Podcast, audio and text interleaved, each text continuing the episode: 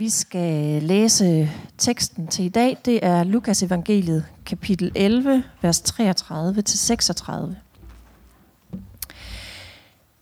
Ingen tænder et lys og sætter det ned i kælderen eller ind under en skæppe.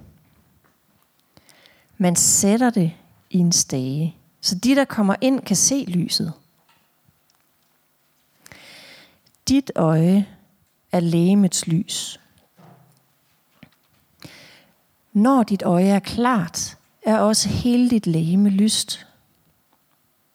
Men er det mat, er også dit lægeme mørkt.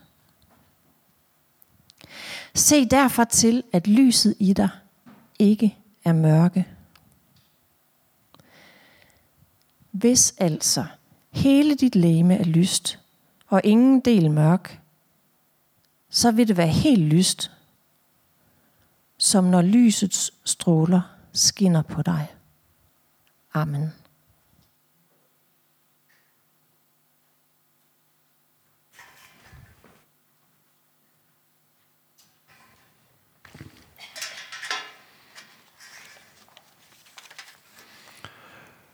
Talemåder kan være svære at forstå. Det kan være svære at forstå på tværs af kultur og på tværs af tider. Jeg har en datter, jeg har to døtre og en søn. Selma lige fyldt 6 år, Elinor fylder snart 4, og så Daniel på, på 1. Og i sidste uge så kom Elinor på 3 tonsene op af vores parkeringsområde, øh, parkeringsplads. Og hun løb så stærkt, hun kunne se far, se far, hvor stærkt det løber. Jeg løber så stærkt, at jeg sparker mig selv i numsen. Nej far, jeg løb så stærkt, at jeg tog benene på nakken. Det kan være svært at få hold på talemåder og finde ud af, hvordan man egentlig bruger dem rigtigt. Og sådan har jeg det også lidt med den talemåde, som Jesus han bruger i den tekst, vi hører i dag. Matte øjne. Hvis dit, dit øje er lægemets lys, når dit øje er klart, er også hele dit læme lyst. Men er det mat, er også dit læme mørkt. Ord, der er talt for 2000 år siden i en mellemøstlig kultur, hvad betyder det for os i dag? Matte øjne, det er et udtryk, som Jesus også bruger et andet sted, hvor han taler om rigdom. Han taler om, at I skal ikke samle skatte her på jorden, men samle dem, hvor øh, møl og rust fortærer, men samle skatte i himlen. Og han siger også, I skal i samme sammenhæng, I skal ikke øh, han siger også i samme sammenhæng, øh, ingen kan tjene to herrer. I kan ikke tjene både pengenes herre, kalder det mammon, og Gud. Han sætter en lighed mellem at have matte øjne er at tjene noget andet end Gud. Så hvis vi skal lade os fylde af lys, så skal vi fokusere på Jesus. Vi skal fokusere på Gud og på den plan, den værdi og den identitet, som jeg får i ham. Alt andet giver os matte øjne. Så dagens tekst, lad dig fylde af Guds lys. Hvordan fylder vi os af Guds lys? Det gør vi ved at være disciple. Disciple er Gud, der i hele vores liv har fokus på Gud, der sendte sin søn, som kalder sig selv verdens lys. Skal vi gøre noget ved mikrofonen, falder ud og ind? Eller? Det er fint. For hvad er det, vi ser på i vores liv? Verden vil gerne have os til at se på rigdom. Det er derfor, vi arbejder. Eller vi arbejder for at få anerkendelse. Eller vi arbejder for at få magt og indflydelse. Det er alt det, som verden tilbyder os for vores arbejdskraft. Rigdom, magt, anerkendelse. Og jeg kan mærke i mig selv, det er noget, som jeg er tiltrukket af. Men Jesus siger, nej, det er ikke det, I skal fokusere på. Fokusere på lyset. Fokuser på mig. Vær min disciple. Og lad mit lys strømme ud igennem jer. I hele jeres liv. 24-7, ikke 8-16. Det er discipleskabet. Discipleskab på alle områder af vores liv.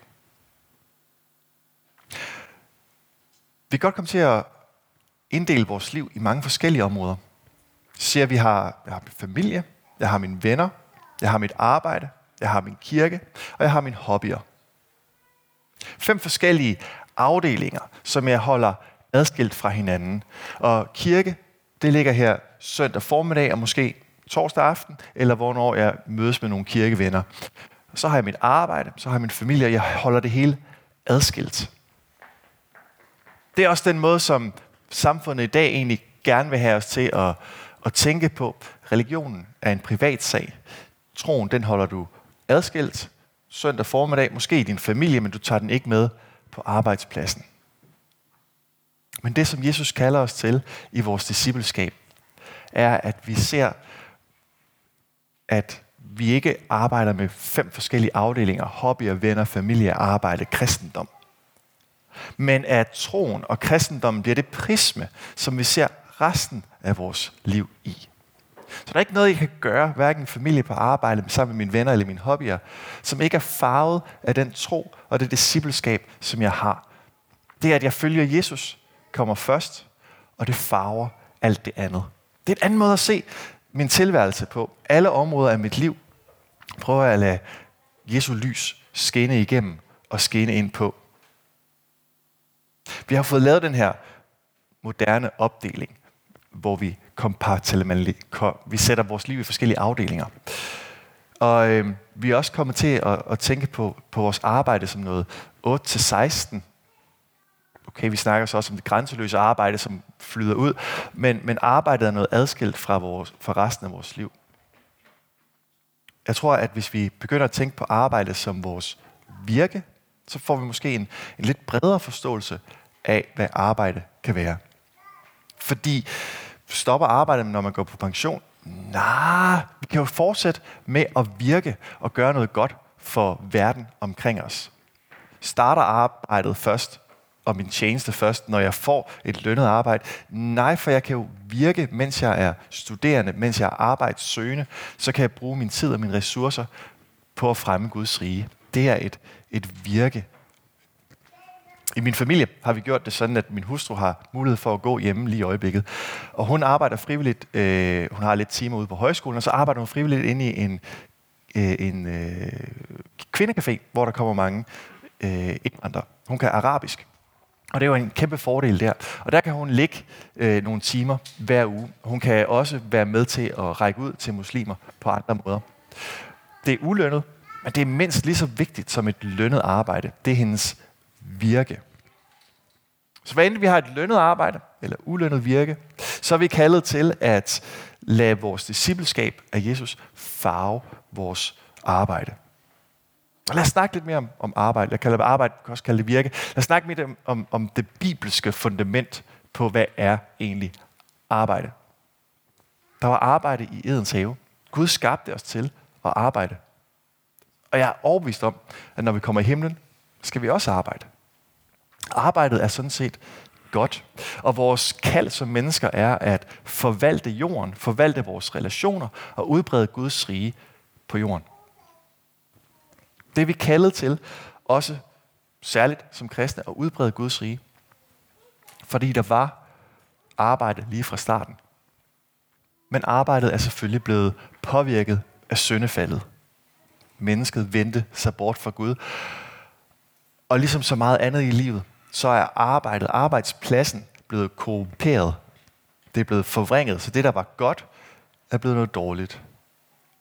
Og vi kender det fra arbejdspladser, der er præget af stress, af et, som et sted, hvor der er sexisme, nedgørelse af kvinder, nedgørelse af andre.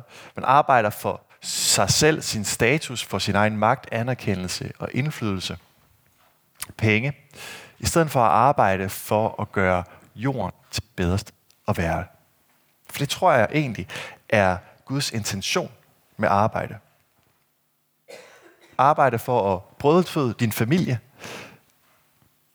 Helt praktisk, så skal vi have nogle penge. Gamle dage skulle man have noget mad. Derfor vi dyrker jorden, derfor vi arbejder for at få nogle penge og brødføde vores familie. Men det er også mere end det. Det er også at arbejde, at vi fremmer Guds rige her på jorden.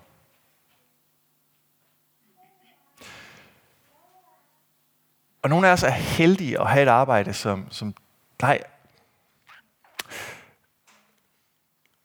i vores arbejde, så er vi kaldet til, med hele vores virke, hele vores liv, er vi kaldet til, at Guds rige bliver udbredt. Hvad vil det sige? Det vil sige, at syge bliver helbredt, at fattige de får mad, de sultne de får mad, de nøgne de får klæder, at der er nogen, der besøger de fængslede, at der er nogen, der taler enkernes, de undertryktes sag. Det er du kaldet til, også i dit arbejde. Det er ikke bare en, en hobbyting, men et hvert arbejde, vi har, kan være med til at udbrede Guds rige på jorden. Der er ikke nogen profession, tror jeg næsten, du kan vælge, hvor du ikke har mulighed for at sprede Guds rige. I mange år så var jeg i tvivl om, hvorvidt bankfolk kunne være kristne, eller man kunne være... Hvis du er aktieinvestor, kapital, øh, forvalter en kapitalfond, det kan også Guds gode arbejde. Fordi vi har jo brug for folk, der sætter vores pensionsopsparinger i grønne, etiske investeringer og får vores penge til at gøre noget godt ude i verden. Vi har brug for folk, der kan forstå og forvalte de værdier, som vi samler os sammen, så det gør noget godt i verden. Vi har to valgmuligheder jo også. Arbejder vi for os selv, for min egen grådighed, for min egen rigdom og anerkendelse? Eller bruger jeg mine evner, min uddannelse, til at række ud til andre? Og kapitalfonde kan jo være et eksempel. De kan ødelægge lokalsamfund, eller de kan være med til at bygge verden op. Er man en anden profession, så har du også tit valgmuligheden, tror jeg, der hvor du sidder. Og finde ud af, er jeg med til at bygge verden op, eller er jeg med til at rive den ned? Sidder jeg på en en virksomhed, der arbejder med kakao og chokolade, er jeg så med til at fastholde 1,65 millioner børn i slaveri i Vestafrika? Eller er vi med til at forandre det her system og frigive slaver og lave slavefri kakaoproduktion? Sidder jeg i skolen øh, som lærer, er jeg med til at forvalte, at fremtidige generationer de får en god uddannelse? Eller hvad er mit formål med min, med min lærergærning? Alle aspekter, alle professioner kan vi bruge til at fremme Guds rige med.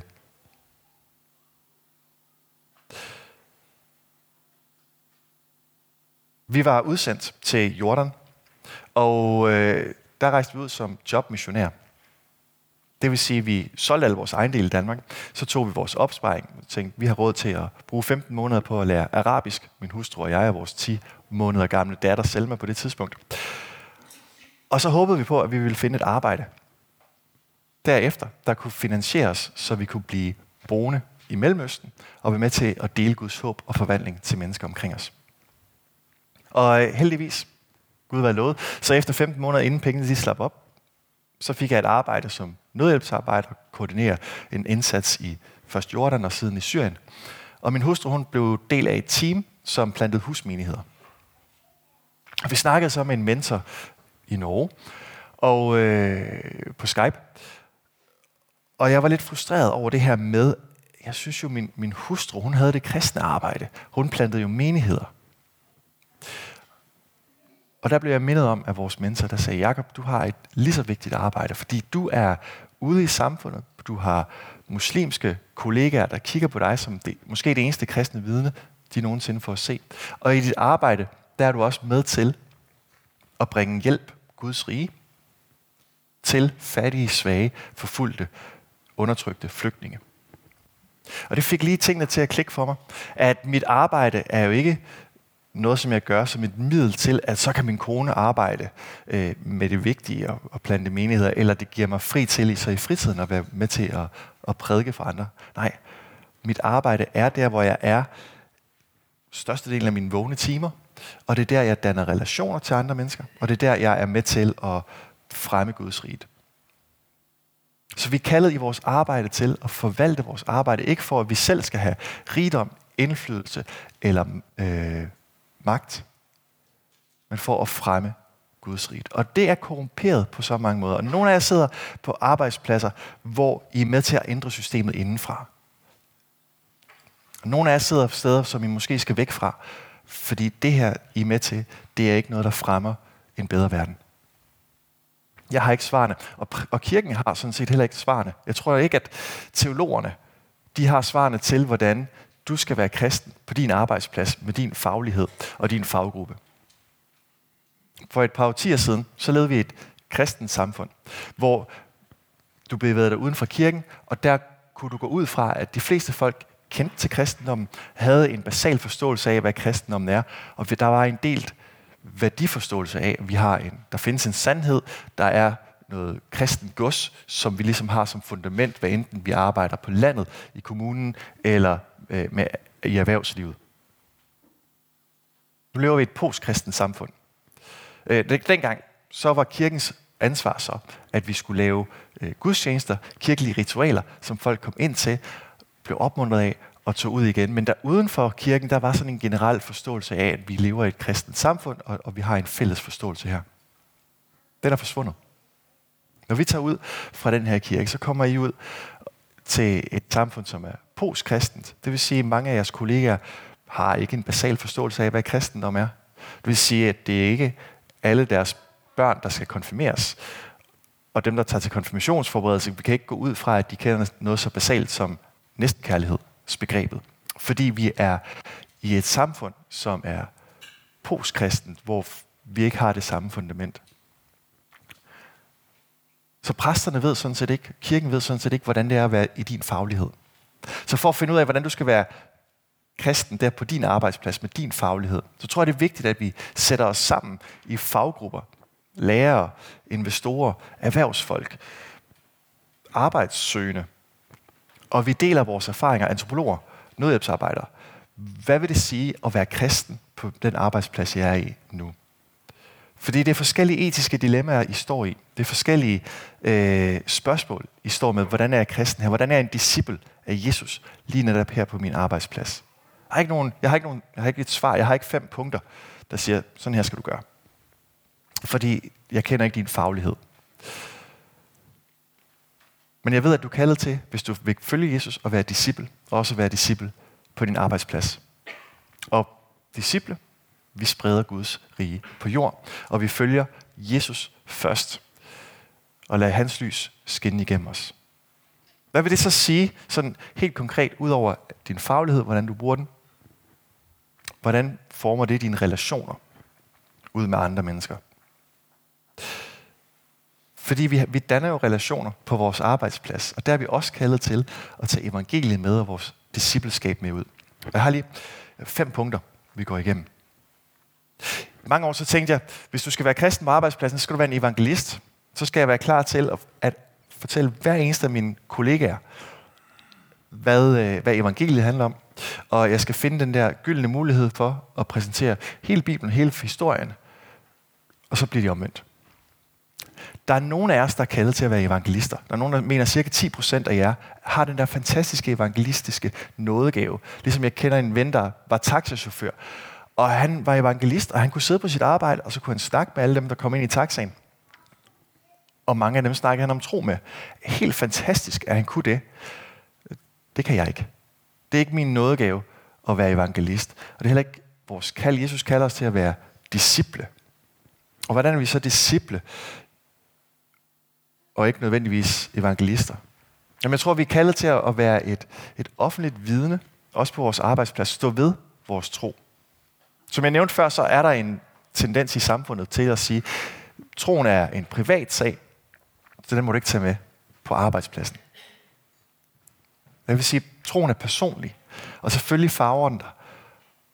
Og selvfølgelig må du tage den med ud på arbejdspladsen. Over halvdelen af Danmarks befolkning siger, at de har haft en overnaturlig oplevelse, og mange søger et åndeligt sprog, eller et sprog for at tale om tro. Og de efterspørger det. De der får deres børn døbt, men de har ikke hørt, hvordan man kan bede aftenbøn med dem. De kigger på folk, der går i kirke, for at finde ud af, hvordan lever man så som disciple. Og det er det, som vi må emulere, efterligne på vores arbejdsplads, så andre ser det. Men de skal også vide, at vi er kristne. Hvordan kan de være det? Hvordan kan de vide det? Da vi var i Jordan, så arbejdede vi med det, der hed, vi kaldte det salty statements, altså en lille drøs salt ind i samtalen en gang imellem. Så vi ikke holdt det tilbage, at vi var kristne. Og så kunne folk jo gribe den. Eller de kunne lade være. Og hvad er et salty statement? Der arbejdede for AC Børnehjælp, en, en, kristen, en, en øh, dansk udviklingsorganisation, ikke kristen, så sad min kollega jo mandag til frokostpausen og snakkede om, hvordan de havde været på Ayurveda yoga kursus, og hvordan de havde fået noget helende krystaller. Og så var det der naturlæser, jeg var i kirke, det var virkelig godt. Og det opmuntrede mig. Det er helt legitimt at være kristen, og der er en, en søgning ude i samfundet også til at finde ud af, hvad er kristendommen. Så, så hold det ikke tilbage. Det er lige så legitimt at sige, at, at du er kristen som, som alt muligt andet. Fortæl om din trospraksis. Lad det være en naturlig del af samtalen. To andre eksempler fra Jordan. Det er, øh, hvad hedder dine børn? Min mine børn, det er Elinor, det betyder Guds lys, og vi beder til, at hun må lade Guds lys fylde hende hele livet. Den kan man gribe, eller man kan lade den gå. Selvom det betyder fred, vi beder om, at Guds fred må være med hende hele livet. Nu er det faste. Det var selvfølgelig nemmere i en muslimsk kontekst, med, hvor der er ramadan og der er offentlig faste, at sige, vi faster også nu, vi glæder os til, at der er påske, så vi er gået ind i fasten, og jeg håber, det bliver en god tid. De der salty statements, så folk ved, at du er kristne. Det behøver ikke at være hele vidnesbyrdet med det samme, for det, det egner sig sådan set ikke til en frokostpause snak altid. Men salty statements, salte udtryk, salte sætninger, så folk ved, at du er kristen. Og så er det et medvandrerskab igennem mange år med dine kollegaer, hvor de kigger på dig og ser på dit liv. Og måske gradvist også få lyst til at blive venner og, for og høre mere om, hvad det er, du egentlig tror på. For de kigger på dig. De kigger på, om du lever med integritet og ydmyghed på din arbejdsplads. Vi er kaldet som disciple til at have integritet. Det vil sige, at vi tager ikke smutvejen for at få anerkendelse på arbejdet. Vi, vi tager ikke smutvejen for at få en hurtig fortjeneste. Men vores kollegaer, arbejdskammerater kan se på os, der er en integritet, og der er ydmyghed. Fordi når vi arbejder som Kristus disciple, så er vi ydmyge, fordi alt hvad vi har fået, har vi fået gratis af Gud. Og min identitet skal ikke komme fra mit arbejde. Jeg tør godt give slip på en forfremmelse. Jeg tør godt give slip på et velbetalt job. Jeg tør godt give slip på anerkendelse og ros på arbejdet, for det er ikke det, der betyder noget for mig som disciple af Jesus.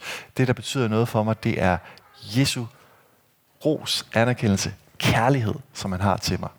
Det er det, som jeg sætter højere end rigdom, magt og anerkendelse fra mit arbejde.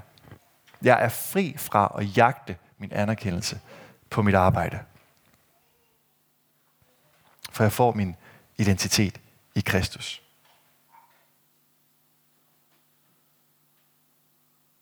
Så at være kristen på arbejdet er ligesom at være kristen alle andre steder. Kaldet til at være disciple og kigge på Jesu og lade hans lys skinne igennem os. Sådan at vi i arbejdet virker for, at Guds riges fremmes. På den måde, som giver mening i dit faglige miljø. Og sammen med de mennesker, som du er sat i blandt, hvor du er et vidne, står ved din kristne tro, kommer med de her salty statements og indbyder til et medvandrerskab, hvor folk kigger på din integritet, din ydmyghed og ser, at der er noget her, der er vigtigere end mit arbejde. Det vigtigere er, at jeg følger Jesus. Jesus, som ikke regnede det for et rov at være, men, være engle lig og sidde op i himlen, men var villig til, for min skyld, for jeres skyld, at komme til jorden og leve her og være lydig til Gud indtil døden på et kors, hvor han døde og opstod igen efter tre dage. Den der betingelsesløse kærlighed, som han giver til os, er den, der motiverer mig til at være hans disciple. For den kærlighed, den er uendelig. Den er der også, uanset om jeg har et arbejde eller ikke et arbejde. Uanset hvordan det går på arbejdet, så er det Guds kærlighed i Jesus Kristus, der giver mig identitet. Det er det, der er discipleskabet. Nu er der mulighed for at, at respondere, når vi hører den næste sang. Og det kan vi gøre enten i stillhed, overveje, hvordan tager jeg mit discipleskab, hvordan ser det ud på min arbejdsplads? Bekende, hvis min identitet den ligger i arbejdet, hvis der er noget der, jeg ikke tør give slip på, fordi jeg ikke vil slippe den anerkendelse eller rigdom, som jeg får fra mit arbejde. Bekende det. Også mulighed for at gå til forbøn herover øh, i det område, hvis I ønsker at blive bedt for. Lad os bede sammen. Kære Gud, vi takker dig for, at du sendte din søn Jesus. Og vi får lov til at være disciple. Disciple, der undersøger, hvad det vil sige at, at tilhøre dig. Også i vores liv i dag. Gud, jeg takker dig for vores mange evner, som er i det, den her menighed, og beder om, vi må bruge dem til at fremme dit rige på jord. Så folk må se, at vi er dine disciple, og får lyst til at følge dig. Amen.